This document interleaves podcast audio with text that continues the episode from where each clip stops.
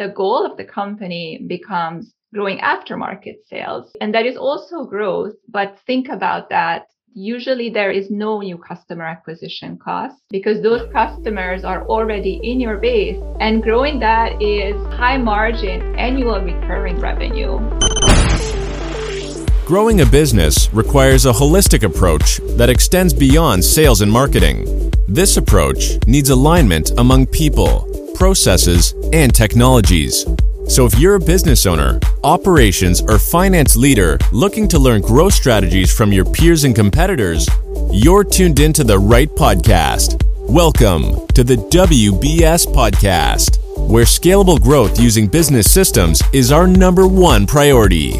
Now, here is your host, Sam Gupta. Hey everyone, welcome back to another episode of the WBS podcast. I'm Sam Gupta, your host and principal consultant at the independent ERP and digital transformation consulting firm Elevate IQ.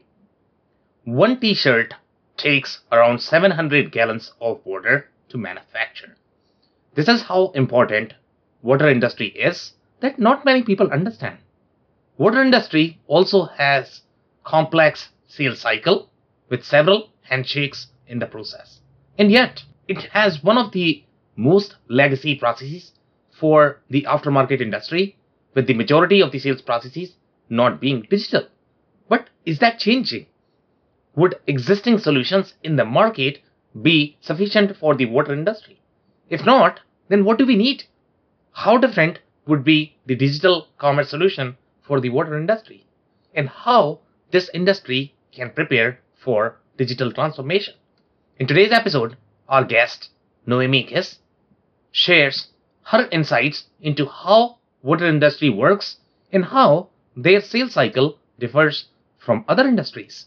She also provides some facts about the water industry and how many stakeholders are going to be involved in it. Finally, she provides her insights into buying groups, payment flows, roles and responsibilities of different players involved in the sales cycle and supply chain.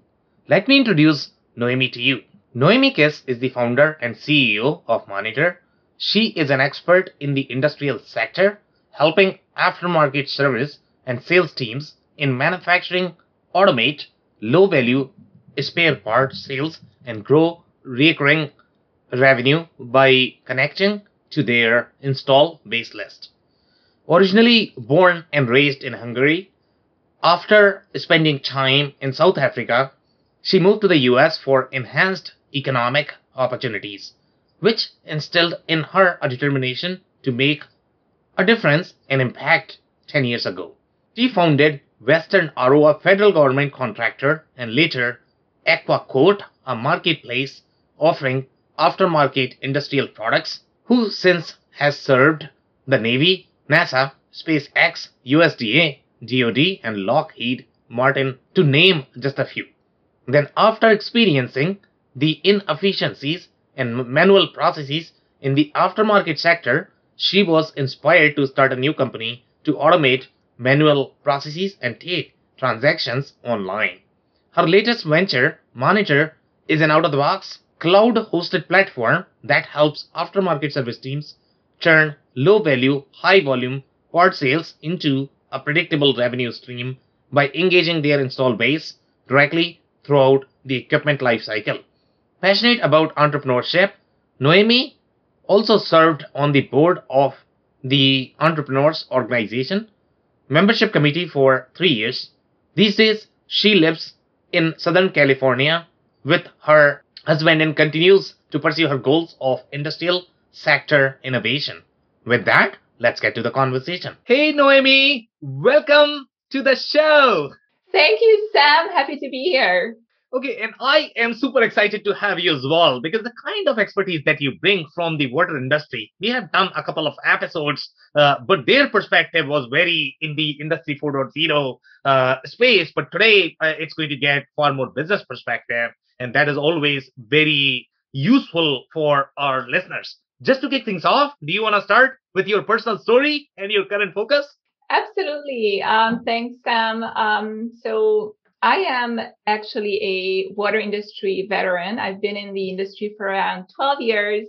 And I first founded my company called Western RO in the water space 10 years ago. And that company is a federal government contractor. And okay. that's where I really got the experience of selling um, through manufacturers as a distribution company um, and got to know really the value chain really well, as yeah. well as the systems of how transactions are done in the space and all of the different players. And, you know, through this company, we've been lucky enough to serve the Navy, VA, USDA, Lockheed Martin, just to name a few. Yeah. So what happened after is, you know, during this time, I learned the inefficiencies in the market and all of the manual processes. I'm really, uh, Sam, a stickler for I just want to get things done efficiently, okay. right? And and I was frustrated personally by these various processes. Why do we have to email somebody or at least five people to get a simple lead time, right? right. When this should be already available. So I launched a marketplace, a global marketplace called AquaQuote that was focusing on that is currently focusing on industrial products by major brands in industry. Yeah. And this is really to solve out solve some of the needs and the inefficiencies in the supply chain yeah. by digitizing and aggregating product data, suppliers, warehouses, locations. So this is where I really learned on a more personal note on how to transition a completely offline business to online sales that really transforms the customer experience. And I've learned some interesting things. For example, um, we, you know, search for products in our space come from a lot of Google, and we've had co- companies like SpaceX, NASA, yeah. Tenisco come to us from Google, and just to say what does that tell you about the inefficiencies of the supply chain when a launch engineer from SpaceX has to search on Google for critical parts. Right. Right. Um, so this experience, um, you know, um, I really after this moved on to focus on aftermarket service teams because they are left out of the B2B e-commerce yeah. because they are yeah. more complex. They're dealing with complex sales that really um, have custom installs, multiple locations, and a lot of complexity with ordering. So this is my current focus. On a more personal note, I was born and raised in Hungary. I um, spent some time in Cape Town, South Africa. Very cool. Uh, with my parents, and then they actually brought me and my sister to the United States. You know, and and because of that experience, I'm really finding myself driven to really make a difference and an impact. Um, I currently live in Southern California with my husband and um, our dog. And um, I'm really passionate about, you know, innovating in the industrial sector.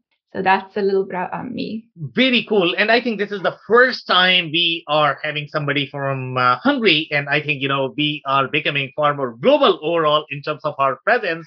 Uh, so good for us. Thank you so much for being here. By the way, I really like your perspective, you know, about getting things done. I mean, that's the mindset we also share uh, you know in general and i think you know everybody should be focusing on getting things done.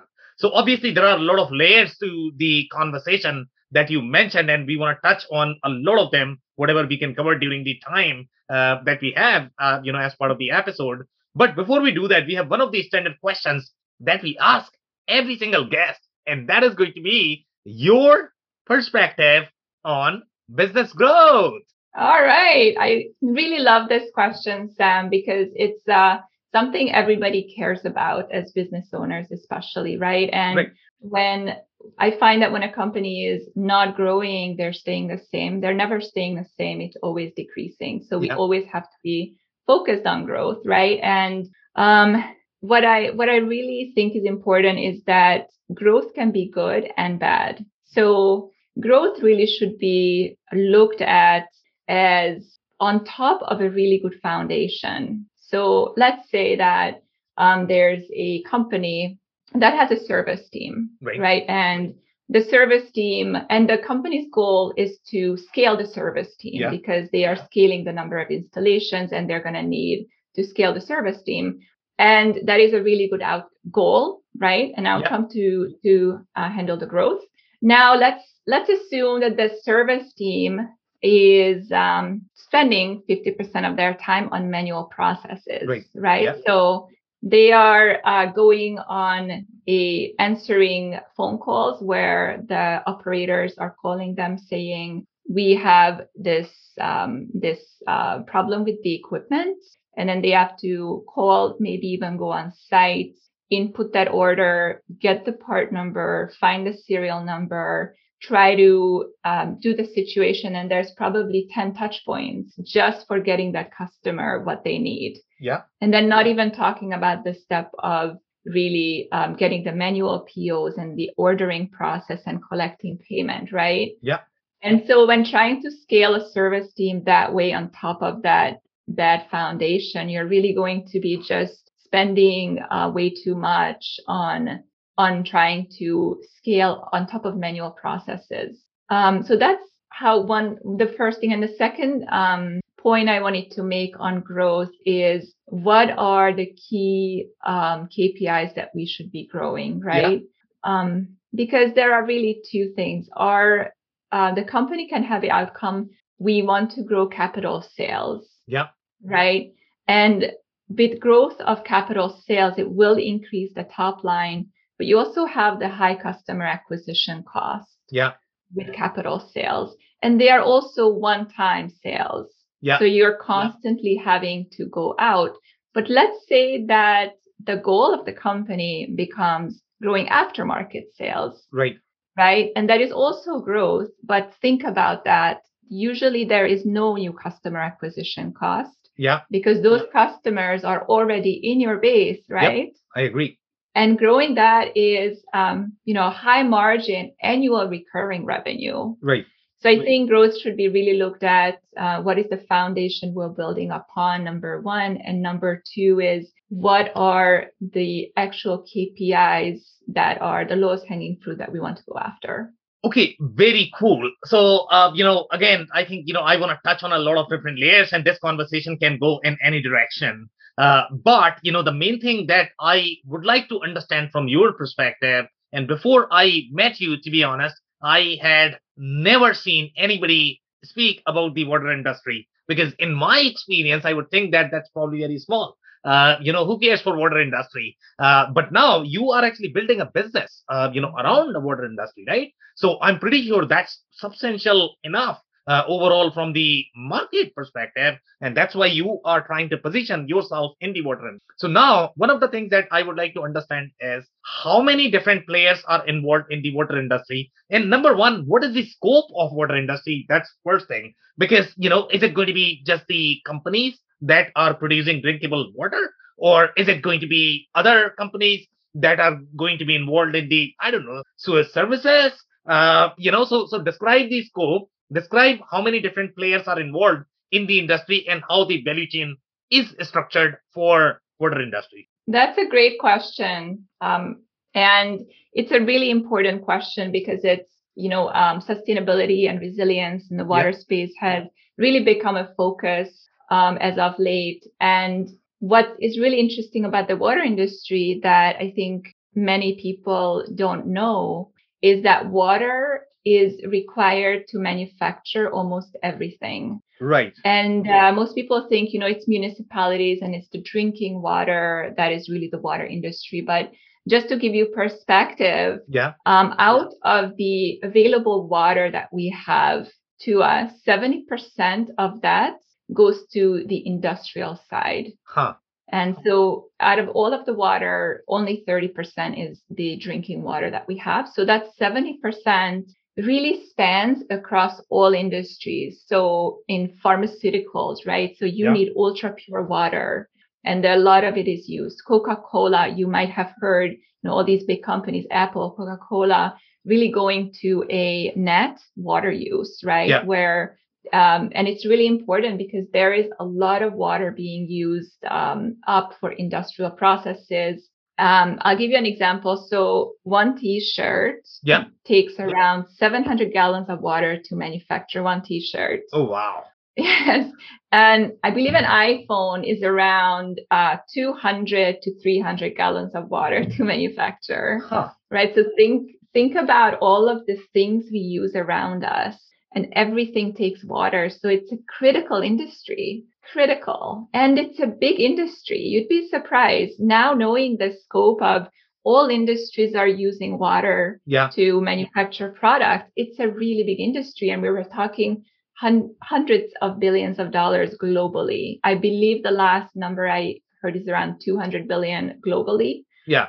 And and so that includes um, every type of water equipment, capital, aftermarket, um, service. Um, so and another thing I'd like to add regarding the water industry is it's been consolidating a lot with large companies, right? Yeah. So there's on the top, there's probably 10 very large uh, companies, OEMs that really um, have been consolidating uh, by smaller companies. But then what's interesting is there is a very large, actually, uh, makeup of smaller, mid-sized companies Okay. that are Okay. very highly fragmented. Um, and so they, these uh, companies are really the ones that are the boots on the ground, that are supporting the service and the equipment and and sales for most of the operations um, in uh, not only water treatment plants, Okay. but food and Okay. Food manufacturing and every industry you can imagine. Very, very, very interesting. Okay, so I think you know this is definitely fascinating for me because obviously I did not know that for a T-shirt you require 700 uh, gallons of water. For iPhone, I think you mentioned 200 gallon. So for T-shirt, I can probably visualize that you know they have to wash multiple times to be able to produce the T-shirt, I guess. Uh, but do you want to paint a little bit color in terms of why is water required? Let's say in case of iPhone, is it really to produce the electricity or is the water really being used in the manufacturing process so paint a little bit more colors in terms of how and where the industrial water is being used in the manufacturing process Absolutely. So it can be used in many ways. Um, let's say for industrial processes and manufacturing, there's a lot of water that is in wastewater. So for industrial manufacturing, you create a lot of wastewater, especially in meat production and and uh, all kinds of uh, manufacturing processes. So that water has to meet certain specifications and regulations before it can be reused or even disper, you know, dispensed of, right, disposed of, yeah because the um, Environmental Protection Agency, the EPA, yeah really um, regulates that. And so I've seen very, very large fines for companies yeah that really spend up to hundreds of thousands of dollars per hour okay that if that water is dispensed that does not meet the requirements of the EPA for disposal. And so this is one part of the the wastewater aspect. But then there's other aspects that are used for the actual um, you know uh, water cooling manufacturing processes yeah.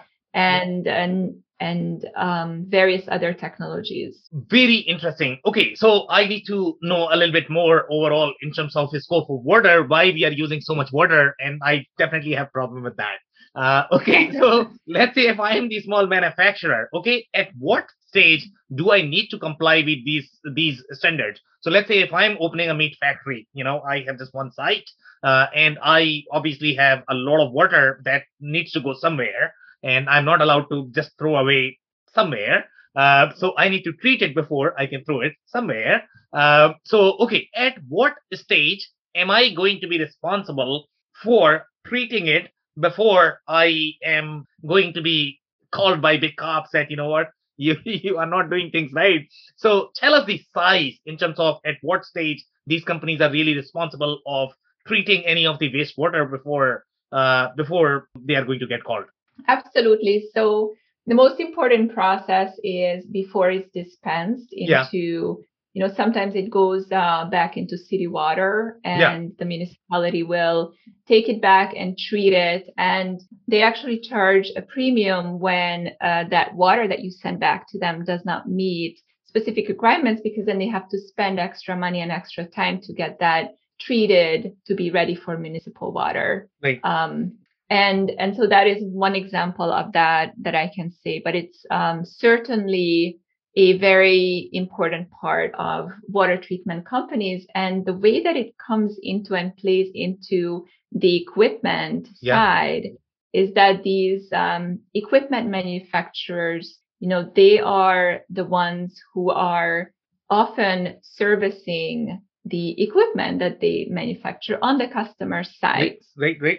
Right. So they are now responsible for not only um, having the maintenance, but also the critical parts that go into this equipment. Right. So imagine how important it is to have these processes be very proactive instead of reactive because you realize that a membrane system or some type of a the water quality changed and it ruined the main part of the system, which is the reverse osmosis membrane, let's say. Yeah. Your yeah. system is down. And let's say that membrane has a 12 week lead time. Okay. And let's say that you were not proactive in having a stocked inventory for that, right? And it can either be at the plant level yeah. or it can either be at the service provider's level whoever is really responsible to making sure that that's a proactive process instead of a reactive. And too often it's reactive. Yeah. And so imagine that in this critical situation right where it's causing a complete shutdown of the entire plant until oh, this can be fixed Okay, so very cool. So now, obviously, you know, I am completely sold on uh, this convenience. Obviously, it is going to be very convenient for the users if they uh, are able to successfully transition in the digital mode. It's not going to be as painful. But my question is going to be that okay, there are a lot of companies in the aftermarket space at this point of time, uh, you know, that are probably doing similar things. Uh, obviously, the aftermarket is where the real pain is a lot of companies are trying to build uh, you know several field service capabilities and yes that is going to be needed but one of the most confusing part for a lot of our listeners and the customers always is going to be too many systems okay and which one is going to be the right fit for me so in your case you are going after the aftermarket in your argument when you were trying to describe this you said that you know what if you have the system integrator and i'm actually going to use an example of let's say we are talking about rockwell ecosystem. They have probably a million system integrator in their uh, ecosystem, right? So all of those are probably going to be the system integrators that we are talking about, but they typically don't focus on just the water industry. So when they are going to be working, you know, they are going to be working on any equipment uh, that these companies may have. So what is so unique about water industry? Why the digital commerce processes are going to be different for the water industry compared to other OEMs who are trying to sell other equipments? So to answer that question, I think um, it's important to note the some of the complexities that are in the water industry. Okay. And this is, um, I think, a lot of manufacturers uh, really resist that digital um, side and really going um, into the digital because they say we have so many complex processes, right? How are we all ever going to do this. It will take us years to even implement. And then you're right, Sam. The systems will not talk to each other and we'll right. have duplicates and it's going to be a nightmare, right? Yeah, so yeah. we're not even going to start. Um, Joey's answering the phones. It's working fine. You know, we're just going to do this. Um, so, and I understand that perspective, right? Because you have um, a system around these manual processes that are, so to speak, working right for now. But here's the important part, I think. The uh, one way that I would say this is very unique is that there are a lot of different players in the value chain. So you may have an equipment manufacturer yeah. that sells uh, through a distribution network or a dealer network their yeah. equipment. Yeah. Then you have really hybrid models where they do both. They sell direct then there's manufacturers that will not only sell the equipment, they also go in and uh, service the equipment. So they offer service level agreements right. with the, with that customer, right? So there are a lot of different um, types of um, services that are being offered. Then let's move into the other complexity, which really comes around service, maintenance, and part sales. Yeah right? So in an equipment where there is a lot of maintenance, what you're going to find is that there are information silos around the equipment maintenance logs as Yeah. well, because oftentimes the end user will use a CMMS, an asset management, right, where they log their maintenance and they also have the equipment in the plant set up hierarchically and they can search through an asset management. Then you have a manufacturer that would like to get that customer's um, you know, collaborative information. What has been done on the maintenance on your side? Because maybe they're both responsible for some maintenance, right? Yeah. So if we don't know what has been done on the equipment, we are not uh, well equipped to really help if we don't know what new pump has been installed Yeah. or when um, when the last maintenance was done. So these complexities really make it more difficult for the systems to work well together because you're missing information and they're in different software talking to each other. So what I recommend for all of this is really to start small, right? Yeah. So I'm really of the entrepreneurial mindset, right? So it's it's really instead of going into a a very big project and saying it's going to we're going to spend two years setting this up and it's going to look like this and we're committing the time and, and everything i believe it's good to make that plan. We have to make that plan that detailed implementation plan and very detailed outcomes. But it has to be phased out and it has to be started very small and even you know as small as let's start a very simple add to cart functionality Yeah. and let's pick a customer segment to test it with, right? And then you may find that some customers say, well, we don't have mobile capability in the plant. Yeah. And then, um, you know, others will say, well, um, we have, um, we're not allowed to use outside, you know, because it's a regulatory issue, outside software in the plant. So, or any kind of mobile phones. Um, so unless you have very direct data from the customer on how they're using your system and how they're buying the process now, and then going into the plant and actually saying, can you actually show me? I'm going to show you the system. Show me how you would use it.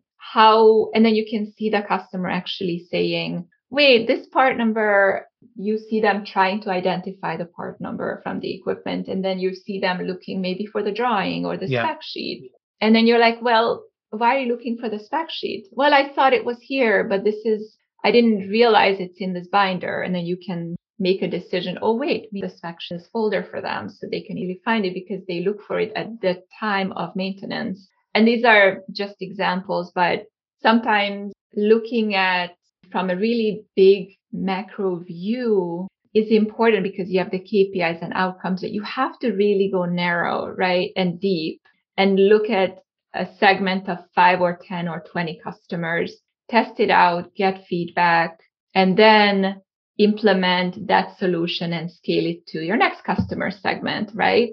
And that's how I think it's, it's best done for such complex industries. Okay, amazing. So that's it for today. Do you have any last minute closing advice or remarks for our listeners? Um, you know, I um, believe that growth is really important. And um, what's important is um, to become, to know that digital is coming to the B2B space and to really pay attention to what are our customers doing. Industrial B2B buyers are looking for our products online. They are expecting an amazing online experience. And so the manufacturers that will give them that experience, they will really continue to take more and more of the market share moving forward. So I'm really grateful to be here, Sam. This was wonderful having this conversation with you, and I appreciate it. Okay, amazing. And I could not agree more. I think, you know, you are right that the digital is uh, coming for the industrial uh, B2B buyers and the experience is going to be super critical for the competitive advantage. And also my personal takeaway from this conversation is going to be that water industry is super complex overall in terms of the number of hands, the number of touch points that are going to be involved. Uh, and the more touch points you have in the process, the more failure points you are going to have And obviously, when you have that, your experience is not going to be as great. So if you are trying to create the experience as the competitive advantage, make sure you are really thinking deep how you can enable that experience. On that note, I really want to thank you for your time. This has been a powerful episode. Thank you, Sam. Of course. I cannot thank our guests enough for coming on the show, for sharing their knowledge and journey. I always pick up learnings from our guests, and hopefully, you learned something new today.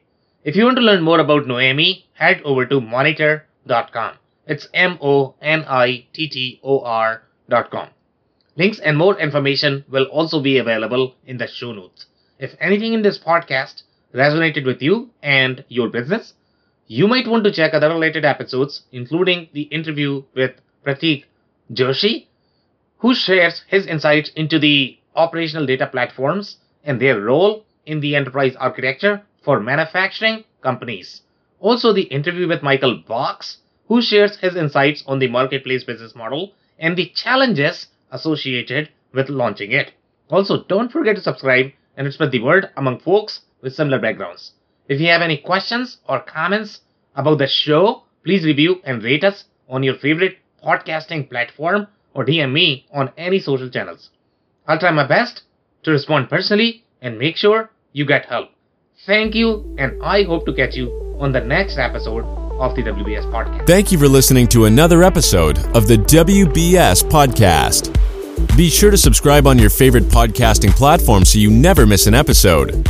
For more information on growth strategies for SMBs using ERP and digital transformation, check out our community at WBS.rocks. We'll see you next time.